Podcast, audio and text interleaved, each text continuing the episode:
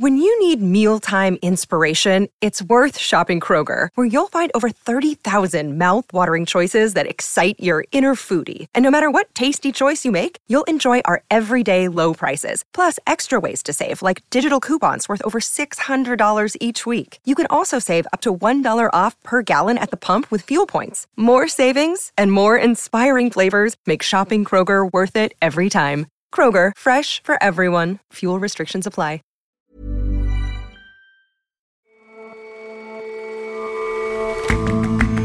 Hello and welcome to The Intelligence on Economist Radio. I'm your host, Jason Palmer. Every weekday, we provide a fresh perspective on the events shaping your world. Since the final flight of the Concorde in 2003, commercial supersonic flight has been out of reach, but its appeal never went away. Now, a few firms are promising to break the sound barrier again, more quietly, more cheaply, and perhaps more sustainably. And our U.S. policy correspondent looks back on a lifetime of tussles with her hair, recounting how much black women will do, pay, and risk to tame their natural curls. And that is largely because of prejudices against black hair that go very far back. But first,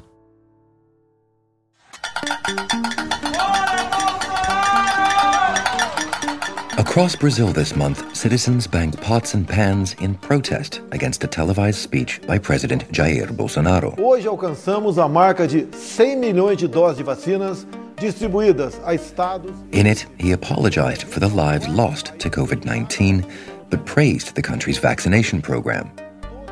Mr. Bolsonaro's populist, straight talking, nationalistic approach propelled him to the presidency in 2018 but his popularity has since plummeted.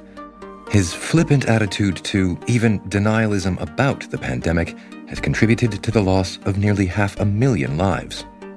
The public turn against the president has weakened him politically, and his bids to regain support row back on a fundamental campaign promise.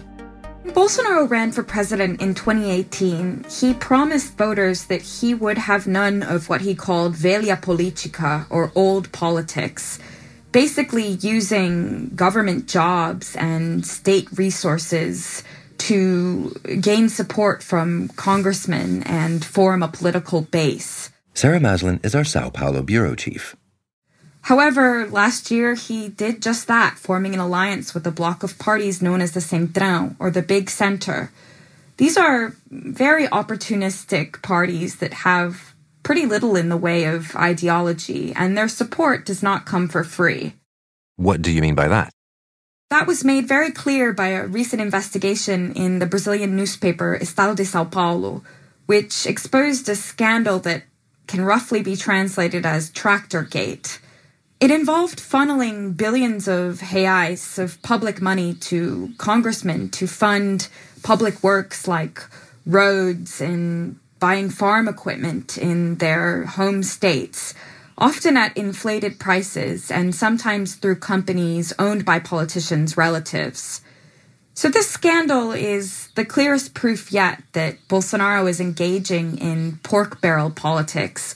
In other words, basically distributing public money to his political allies in exchange for support. So why is he doing that? Why is he reverting to the very pork barrel politics he said he wanted to, to do away with? Well, the short answer is that Bolsonaro has become much weaker in the last few months and he needs Congress's support. And so, while last year Bolsonaro managed to surf a wave of public support thanks to generous payments that he gave to around a third of Brazilians because of the pandemic, those payments were slashed at the beginning of this year, and he started to see his popularity really come down with another, even more cruel wave of COVID 19 and economic closures that pushed people into poverty. So it's really just a matter of the effects of the pandemic really coming to bite, and, and he's getting the blame for his handling of it. So Bolsonaro's loss of public support mostly has to do with the pandemic but he's also become more vulnerable politically because of a series of investigations into him and his sons. For decades, the Brazilian political system has been mired in corruption, and a huge probe called Lava Jato, or car wash, revealed a vast kickback scheme among construction firms and political parties and the state oil giant Petrobras. All of this fueled Bolsonaro's campaign in 2018. But once he got into office, the police started investigating several of his sons for corruption and money laundering and other crimes. And then he fired the director of the police and is now facing investigation himself by the Supreme Court for possible obstruction of justice. So, because of all of these accusations against the president and his sons, all of which they have denied, Bolsonaro is more vulnerable both within Congress and in the public image. More broadly, though, that, that enormous investigation, has, has it led to real progress against corruption in, in Brazil that you speak of being sort of endemic? In the wake of Lava Jato, there was a scramble to assure the population that Brazil was trying to prevent corruption. But it's become clear in the past years that the anti corruption investigation made mistakes. And more worryingly, the judge Sergio Moro and some of the prosecutors were accused of having partisan political goals against Bolsonaro's opponents. And so ultimately, the kind of undermining of Lava Jato and the anti corruption fight benefits not only Bolsonaro and his sons, but also other politicians. And the backsliding even benefits criminals. For my reporting on a special report on Brazil, I went to favelas in Rio de Janeiro that are controlled by mafia like paramilitary groups called militias. People in these neighborhoods feel like the political system has failed so miserably to deal with corruption and all of the other problems. And as much as they're terrified to be under the thumb of these criminal groups, they kind of figure that it's better than having no order at all. But in terms of the leadership, there is all of this disappointment surrounding uh, Mr. Bolsonaro. There uh, is this tractor gate scandal that you mentioned. Do you, do you think any of that is a, a sort of immediate threat to his leadership? During the second wave of the pandemic in Brazil, which cost more than 80,000 lives in April alone, the Speaker of the lower house warned of bitter political remedies against Bolsonaro, which sounded a lot like a, a, threat of impeachment. But underneath that rhetoric, which was probably more directed at the population than anything else, impeachment still seems pretty unlikely. So most of the allowances for lawmakers in the budget this year went to people who voted in line with the Centrão, the congressional group that the president relies on, and the political home of the head of the lower house, who has sole power to open impeachment proceedings. But what about when it goes into the, the hands of the people at the election next year? So ultimately, it's looking like 2022 is when Brazil's fate will be decided.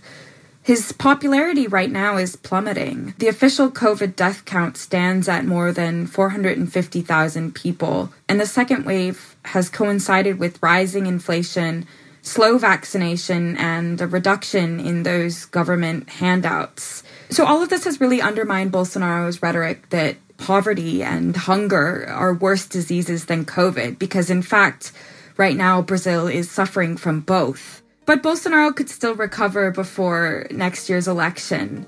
Vaccination is starting to progress, and the economy is doing much better than feared.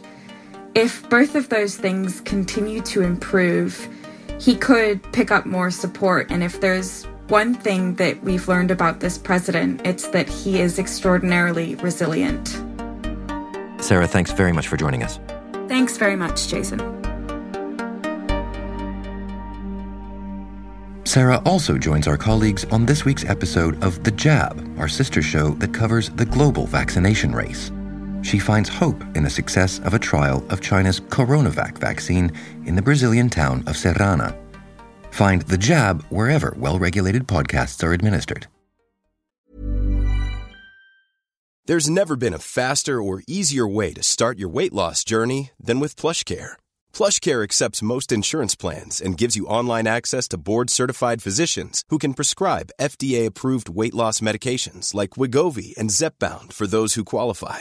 Take charge of your health and speak with a board-certified physician about a weight loss plan that's right for you. Get started today at plushcare.com slash weight loss. That's plushcare.com slash weight loss. plushcare.com slash weight loss.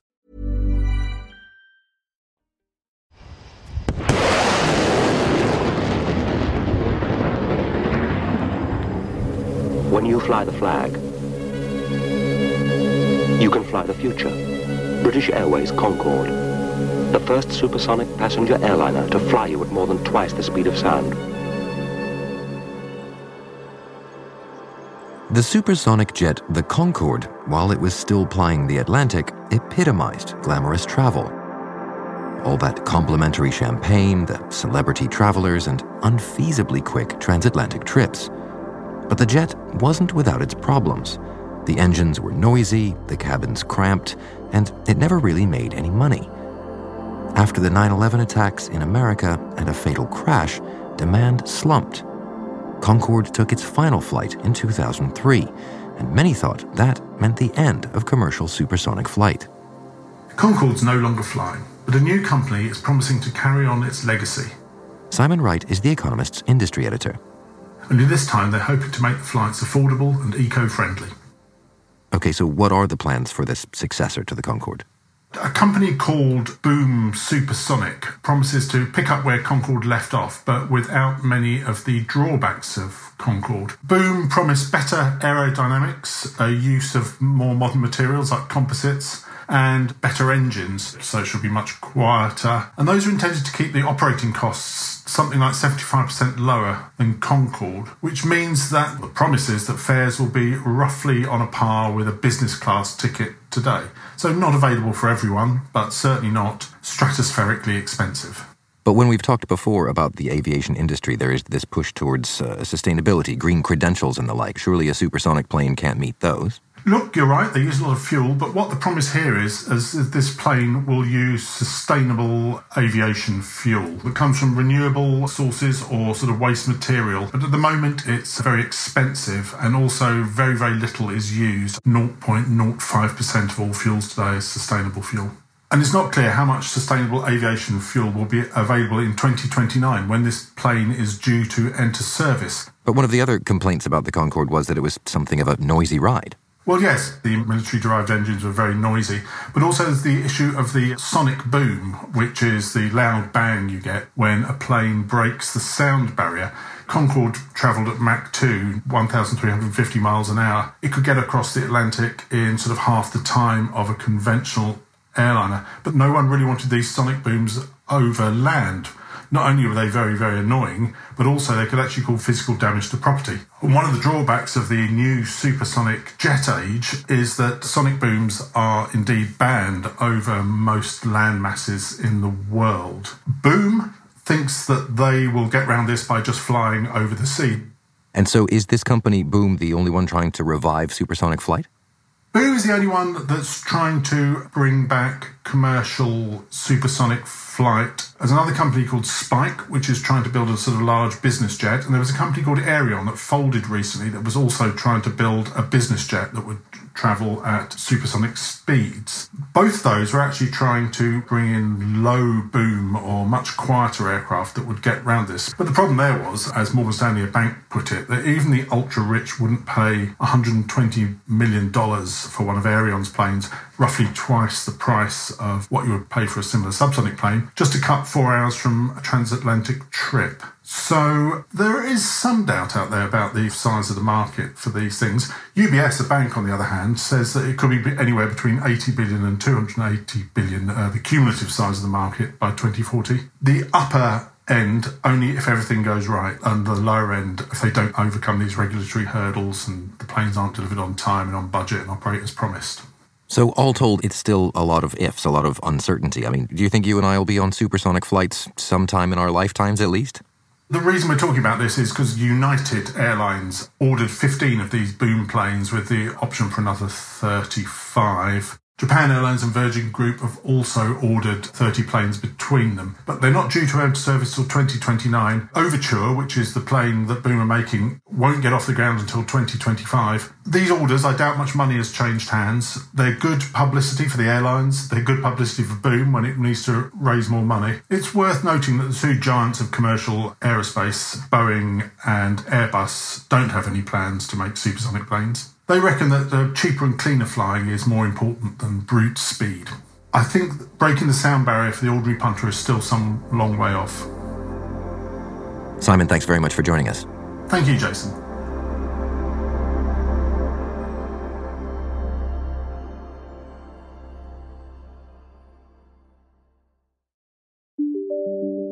In 19th century America, some churches hung combs next to their doors not to smarten up before entering the Lord's house. Only those who could pass it through their hair were allowed to enter. The comb test, as it was known, doesn't happen now, but prejudices against certain types of hair continue to this day. For black women in America, choosing a hairstyle has consequences for their wallets, for their careers, even for their health. The fine tooth comb still has a lot of power. Tamara Gilkes Borr is The Economist's U.S. policy correspondent. I remember when I was in elementary school, we had these lice checks. And basically, they would take this fine tooth comb and comb it through each child's hair to look for the lice, to look for those little critters. But of course, for my hair, this comb just would not go through. And it was pretty embarrassing to feel like you couldn't do a basic hygienic step. If you have curly, kinky hair, you can feel like you don't fit in and that you don't conform to the normal beauty standards. I remember growing up and watching MTV and black entertainment television, and your stars that you love, like Aaliyah and Janet Jackson, all have these long hair swinging behind their backs. And in order to get that, I really had two choices. One would be a weave, which was extremely expensive, or a relaxer. And a relaxer is a chemical process that straightens curly hair. But there are definitely health risks that come with that. So, women who use chemical straighteners are a third more likely to experience breast cancer than other women, according to a study in the International Journal of Cancer. So, while we're trying to achieve these standards, many of us end up exposing ourselves to chemicals without realizing it and from a young age. So when I was 11 years old, I went to get my first relaxer, and no one told me about the health risks, but you could feel it. My scalp was on fire. I remember having these burns afterwards and having to comb out scabs and having to nurse my scalp with hair oil to make it feel better. And this clearly wasn't right.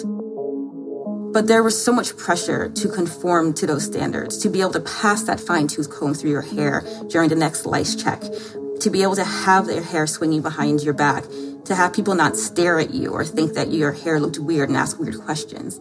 Eventually, my parents became so concerned about the burns and about just what the relaxer was doing to our hair that we stopped using the relaxer. I started using a relaxer again because I wanted to enter the job market. I was in college, I was interviewing, and I could tell that it wasn't going well. What we know now from experiments is that Black women with natural hair are perceived as less professional, less competent, and less likely to be recommended for a job interview than Black women with straightened hair and white women with curly or straight hair. So I felt pressure to go back to the relaxer because I knew that it had consequences for whether or not I would get the jobs that I wanted. If you take a look now at media, if you look at magazines, if you look on TV, you can tell that things are changing. More and more women, black women especially, are on TV with their natural curls. Mintel reported that spending on relaxers among black women fell by about 30% between 2011 and 2016. So we are seeing a big change towards natural hair for black women. I met a few people who had decided to wear their hair naturally. And I thought it was really beautiful. So I basically just stopped relaxing. And that creates this awkward time where you have your natural curls growing at the roots, but you have straight hair in the back. After about a year, I could see a few inches of my curly hair and I got really excited. So one day I just grabbed a pair of office scissors and just started chopping. And I had wanted to get it done before my husband came home, but of course that day he came home early and caught me right in the middle with half of my hair in my little fro and the other half with the straight pieces hanging off. And he was just shocked. he ran up to me and he was super excited. So now that I'm natural and I've gotten used to the curls and I feel that they're being more accepted with each day, there are still moments when my hair causes me to feel uncomfortable in society. At times when you go to the airport, you have to go through the 3D body scanner, and this scanner looks for abnormalities. And unfortunately, it often detects the density and curliness of black hair as being abnormal. So there have been several times when I've been pulled aside and had my hair searched by an agent. And it brings me back to those days as a child when I was getting that lice check done by the nurse and you're having your hair picked apart in front of others. So while we've made so much progress, we're still seeing these moments in society where we're being told that our natural state, the state in which our hair and our bodies are the most healthy, still doesn't quite meet the standard of what is appropriate. Tamara Gilkes Borr wrote about the price of black hair in a white world for 1843, The Economist's sister magazine.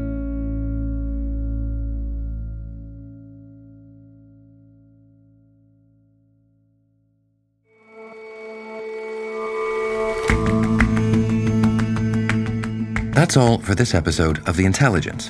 If you like us, leave us a rating and a review. And you can subscribe to The Economist at economist.com slash intelligence offer. The link is in the show notes. See you back here tomorrow.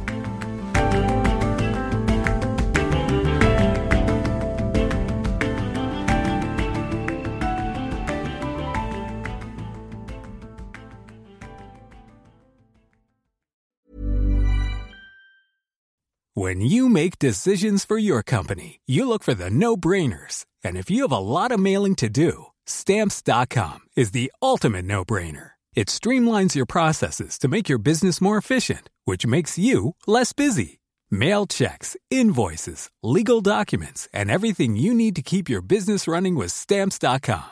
Seamlessly connect with every major marketplace and shopping cart. Schedule package pickups and see your cheapest and fastest shipping options from different carriers with rates up to 89% off USPS and UPS rates. And with the stamps.com mobile app, you can take care of mailing and shipping wherever you are. Make the same no-brainer decision as over 1 million other businesses with stamps.com. Sign up with code program for a 4-week trial plus free postage and a free digital scale. No long-term commitments or contracts. That's stamps.com. Code program.